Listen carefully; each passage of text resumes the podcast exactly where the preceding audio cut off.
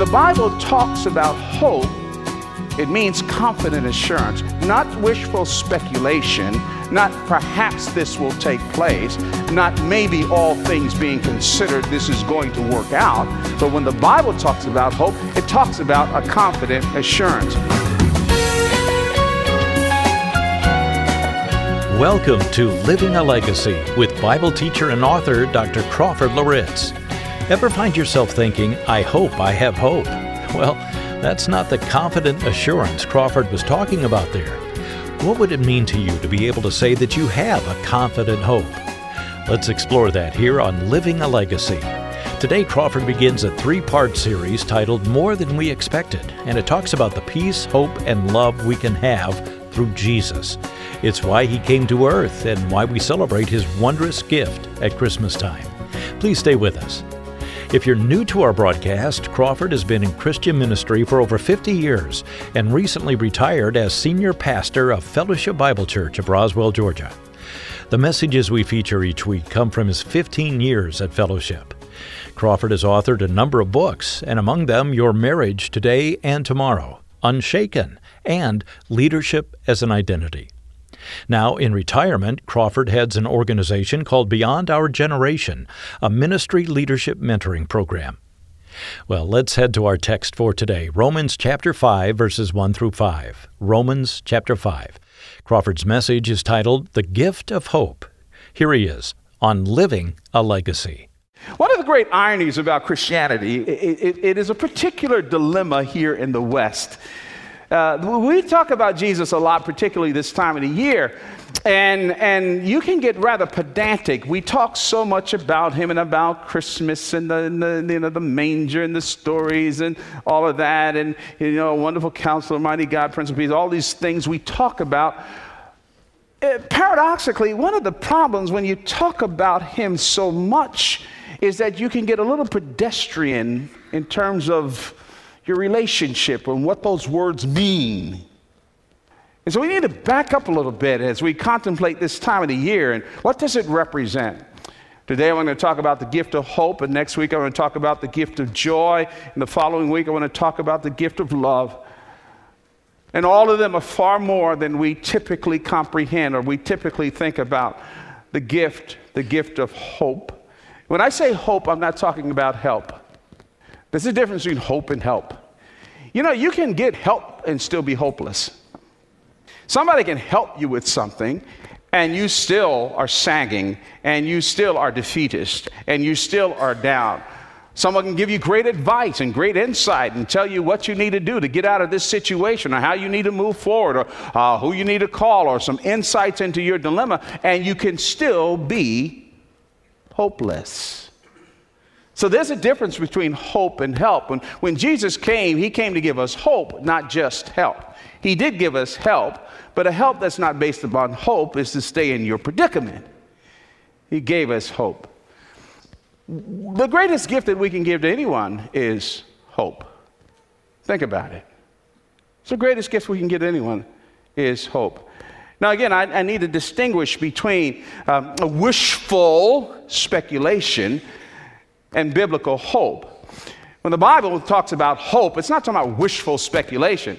A lot of us, I mean, when we say hope, it's just wishful speculation, all things being considered. If this works out, my experiences tell me this, and here's the pattern of these things, and more than likely this will take place. That's still wishful speculation. Any plans that we make concerning the future that's not lodged and anchored in the truth of God's word and Christ Himself is wishful speculation because we don't control outcomes. And we're not talking necessarily about that. When the Bible talks about hope, it means confident assurance not wishful speculation, not perhaps this will take place, not maybe all things being considered this is going to work out, but when the Bible talks about hope, it talks about a confident assurance. And I want to read these incredible five verses from Romans chapter 5, verses 1 through 5. Here, the Apostle Paul is talking about what Jesus gave us when he came and accomplished what God sent him to do. Listen to these words. Verse 1 says, Therefore, since we have been justified by faith, we have peace with God through our Lord Jesus Christ. Through him, we have also obtained access by faith into this grace in which we stand, and we rejoice in, here's the word, hope of the glory of God. Not only that, but we rejoice in our suffering, knowing that suffering produces endurance, and endurance produces character, and character produces, here's the word again, hope. And the word again, hope does not put us to shame because God lo- God's love has been poured into our hearts through the Holy Spirit who has been given to us. And you'll notice three times, three times in these five verses, he says hope. Hope is the home page, if you will, or the foundation, and I would even say the delivery package in which all that God has done for us comes. It is hope. It is a confident assurance. It is certainty. It is the end of our dilemmas. It is to eradicate our speculation. It is to answer the great question of life why am I here? Where am I going? All of those things are found in what our Lord and Savior did. Let me just back up a little bit. Even from a non biblical perspective, people who have hope, um, they have a tendency to have a mindset and a strategy for success, don't they? And that's just from an outside perspective, just looking at life. Now, in this text, God through Christ has given us hope. He's given us hope. He's given us a confident assurance. And the question is, and I just want to walk through this what does this hope do for us? Well, I'm going to say three things. Number one, in verses one and two, we learned that this hope makes us right. It makes us right. But I'm going to point this out. It makes us right legally, I'll explain that in a second, and it makes us right relationally. What do you mean by that? Well, he uses four words, actually three words in one term here in these verses. The first word is a legal term that he uses, and the next three words are relational expressions that he uses. The first thing that hope does is that it makes us right legally. Notice the line, therefore, since we have been justified by faith. Circle the word justify. What does justified mean? Well, it's a legal term. It literally, literally, means to be declared right, to be declared righteous. Now, the word justification is associated with the concept reconciliation, to have adjusted to a standard. That's what's happened. And the moment we trusted Jesus Christ as Savior and Lord, we were reconciled to a right standard. We didn't do it, God did it. In other words, there's great words like in 1 John chapter 2, that, that big word uh, that he is the propitiation for our sins. What in the world does that mean? That Jesus was the satisfaction for our sins. From our point of view, God had a dilemma. God has no dilemmas, but from our point of view, he had a dilemma. Here he has this perfect standard. You and I are not perfect. On our best day, we're not perfect. Here he has this perfect standard. His perfect standard is righteousness. His perfect standard is holiness. His perfect standard is, is purity. And we violated that standard. We disobeyed God. Well, how in the world is he going to solve this problem? He cannot diminish his standards. He cannot, he cannot let it down. Uh, grace does not wink mean wink, wink, nod. Grace does not mean, okay, I don't see that. No, that's not grace. He can't do that. So, what did he do? He solved his own problem by sending his own son, who was perfect, who died on the cross in our place and for our sin. And in that one act, what he did was he, he, he, he, he made the books right. So that when we come to Christ and we give our hearts and lives to him through faith, we are reconciled, we're declared righteous. But what I love about this is that, so that's legally we've been made right, but what I love about this is that we've also been relationally made right. You know, you can take care of somebody's problem and still be estranged from them, can't you? Oh, just for the sake of argument, you know, your teenage son uh, is driving, he had a party, had too many brewskis. And you've had problems with this boy along those lines before. Well, homeboy gets picked up and he's locked up. And you get the infamous phone call. and you go down there, you're just spitting mad. I've told this boy a number of times, you know, know, as a parent, you get down there and you, you bail him out, but you ain't a happy camper. I can't believe you did this. What language do you understand? What, what do you mean you didn't know this? What do you mean you just had two beers? What is this all about? I gotta tell you. And you, yeah, okay, come on, I don't want you in jail. But see, that's not God's attitude. God doesn't just come and save and say, okay, all right, what a jerk. I warned you about that, Crawford. Okay, come on, all right, get out of here. Don't drown, but don't, look, leave me alone. No, we, he, he doesn't make us right just legally, he makes us right relationally.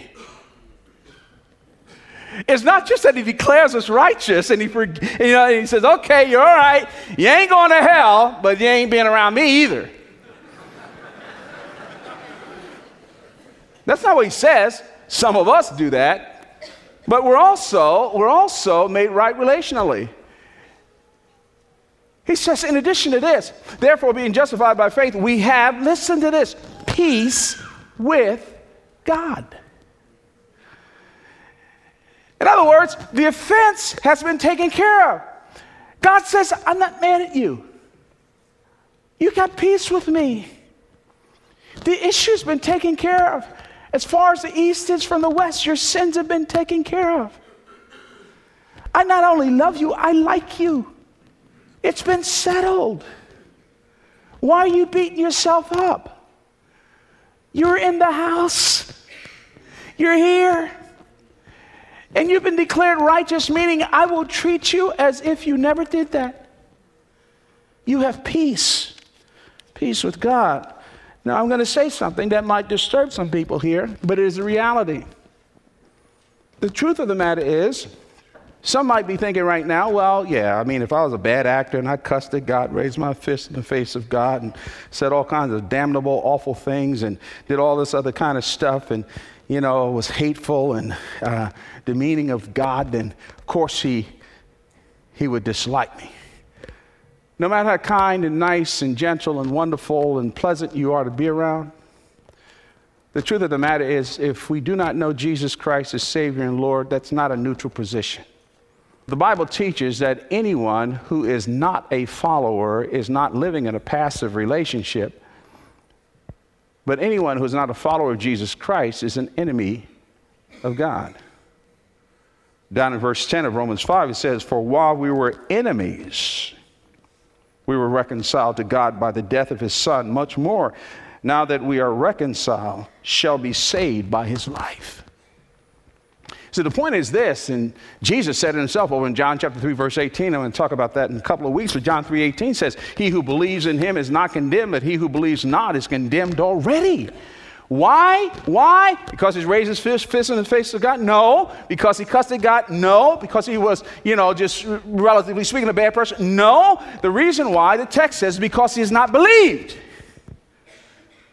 And the state of disbelief is a state of hostility. But Jesus has torn that apart to be declared, declared righteous and, and to have peace with God means that, that, that, that, that the whole issue has been taken care of by the death of Christ on the cross. You trusted Christ. God says eternally, there's no issue between you and me. Another relational term is that uh, legally we've been declared righteous. And uh, so, based upon that, uh, he says, okay, relationally you have peace with God. Number two, relationally we have access. That's what he says here. We have, uh, through him, we have also obtained access by faith into this grace in which we stand. The word access, access, really is a word that was used to refer to entrance to the king through the favor of another.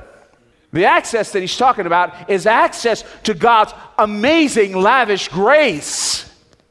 The moment we say yes to Jesus Christ, it's not just that we're forgiven. He says, Everything that belongs to me is now yours. Everything that my son has now belongs to you. You stand in that grace. And then the marvelous third relational term is that we have a sure future. Verse 2 says, Through him we have also obtained access by faith into this grace in which we stand, and we rejoice in hope of the glory of God. Remember, I said that when the Bible uses the expression hope, it means certainty. You can almost just take the word out hope and put certainty there. We rejoice in the certainty of the glory of God. In other words, I think the argument is pretty clear here. It's as if Paul says, You mean to tell me that God would go to all the trouble to declare us righteous, to give us access, to give us peace with Him, and then say, Hey, wait a minute, you're not going to be with me. Now we rejoice in the hope of the glory. This is a reference of being in his presence forever. It is a gift of eternal life. That's what 1 John chapter 5 says. Verse 11 says, And this is a testimony that God gave us eternal life. And this life is in his Son. Whoever has a Son has life. Whoever does not have the Son of God does not have life. I write these things to you who believe in the name of the Son of God that you may know that you have, that you may know that you have, that you may know that you have eternal life. And as he says, we rejoice in the confidence that we're going to be in his very presence. You follow the time sequence in these two verses. What do you mean by that? Well, excuse me, peace with God takes care of our past. Access to God takes care of the present, and hope of the glory of God takes care of the future. Do you understand what he's saying here? That you are you're, you're with me. What more does he have to say for us to embrace our security? Well, this hope makes us right. This hope also gives us an enduring faith. What I love about this text is, you know, when you read this passage, at first thought you go, eh, you're talking about being declared righteous and having peace with God and having access and the glorious hope. Why are you talking about suffering here? And I think the reason why Paul is talking about suffering is that, look, look, look, what you go through cannot rattle or shake what's been given to you. What you go through and whatever you face in this life, if you are in Christ, cannot rattle or shake what belongs to you. And so he goes through this process. He says, This hope is not fragile, it's not brittle it's secure. So he says in verses 3 and 4, hmm, it's amazing. Not only that, not only that, not just a future, not just being with Jesus, for those of you who think Christianity is so categorically irrelevant. Not only that, but we rejoice in our sufferings, knowing that suffering produces endurance, and endurance produces character, and character produces hope. We, we rejoice in it because the hope that is firmed up in our hearts and in our minds. We go through this stuff. We experience this stuff. What does it do? It strengthens us. It, it helps us. It produces this hope. By the way, the word suffering here, some translations uh, use the word uh, tribulation. I believe the New American Standard Version uses the word tribulation there. You know, the word tribulation actually comes from a Latin word, tribulum. It was a heavy piece of timber with spikes in it and was used for threshing grain. And what they would do is that they would take the tribulum and drag it through or, or draw it over the grain, separating the wheat from the chaff, the unnecessary stuff. So here, he's saying your, your suffering has a point to it. It has a point to it. For God is taking away all of the temporary stuff and all of the stuff that doesn't matter in our lives, all the superficial stuff. When the heat is turned up, it shows what's inside of us. Now you attach it to context here. This hope, this hope, the same God the same God that's made you right legally, the same God that's made you right relationally, the same God that has a future for you. All right, so when Crawford, you got to walk through the valley of the shadow of death. Your heart might be broken, the tears might be coming down your cheeks, but I got to tell you something that if you believe in that God, He's going to see you through and you're going to be stronger. And I don't normally like these expressions because they're cliches, but there's some truth to the line that what doesn't kill you will make you stronger. So that's the reason why we rejoice. You see, this hope is not fragile, not thin. We rejoice in suffering. And by the way, this hope also teaches us that trials do not work against us, they work for us. We don't like them, but they work for us. So the outcome is, once again, a stable hope. God has seen us through and made us better. What does this hope produce? Well, it makes us right, gives us an enduring faith. But thirdly, the presence of this hope, Paul says in verse 5, is the affirmation of God's love. He says, and hope does not put us to shame. Always define things in their context when you're doing Bible study. He's just finished talking about the resiliency of this hope, right? It's not fragile. So, therefore, because it's not brittle, not fragile, it doesn't put us to shame. I think it's the obvious, the meaning is obvious. It means, in other words, this hope doesn't disappoint us because of an unfulfilled promise. Now, I, I, can, I will disappoint you. I don't intend to. Integrity is a big thing. But I've long since come to the conclusion I am so very human. But here he says, This hope does not disappoint. don't you believe that lie that you're not loved? If you're a follower of Jesus, this is an amazing text. It is not just a positional hope, but a confidence that is warm. Well, that's what the Holy Spirit does. He comes into our hearts, in our lives, and He nurtures the relationship through the context of affirming love. Anyone who's come to make us right, removing the penalty and guilt of sin and taking it on to Himself, and then providing us access to all that He is, declaring peace with God, giving us an eternal future, and then promising to use the suffering and trials of life that we all go through as means to develop us.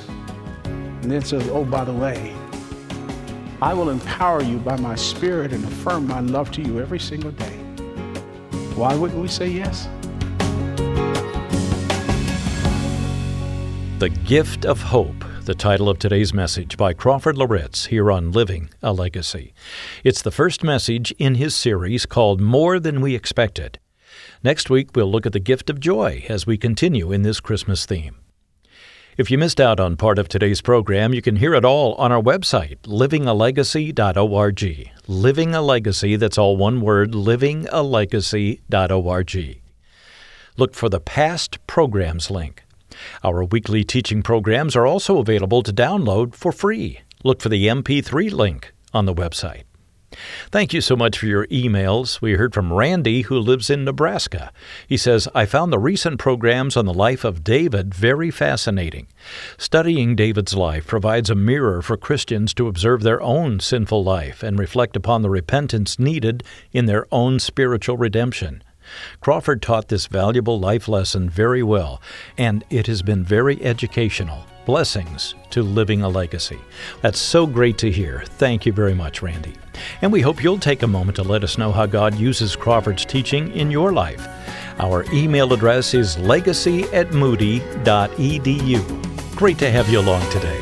For Dr. Crawford Loritts, I'm Bill Davis. This program is a production of Moody Radio, a ministry of Moody Bible Institute.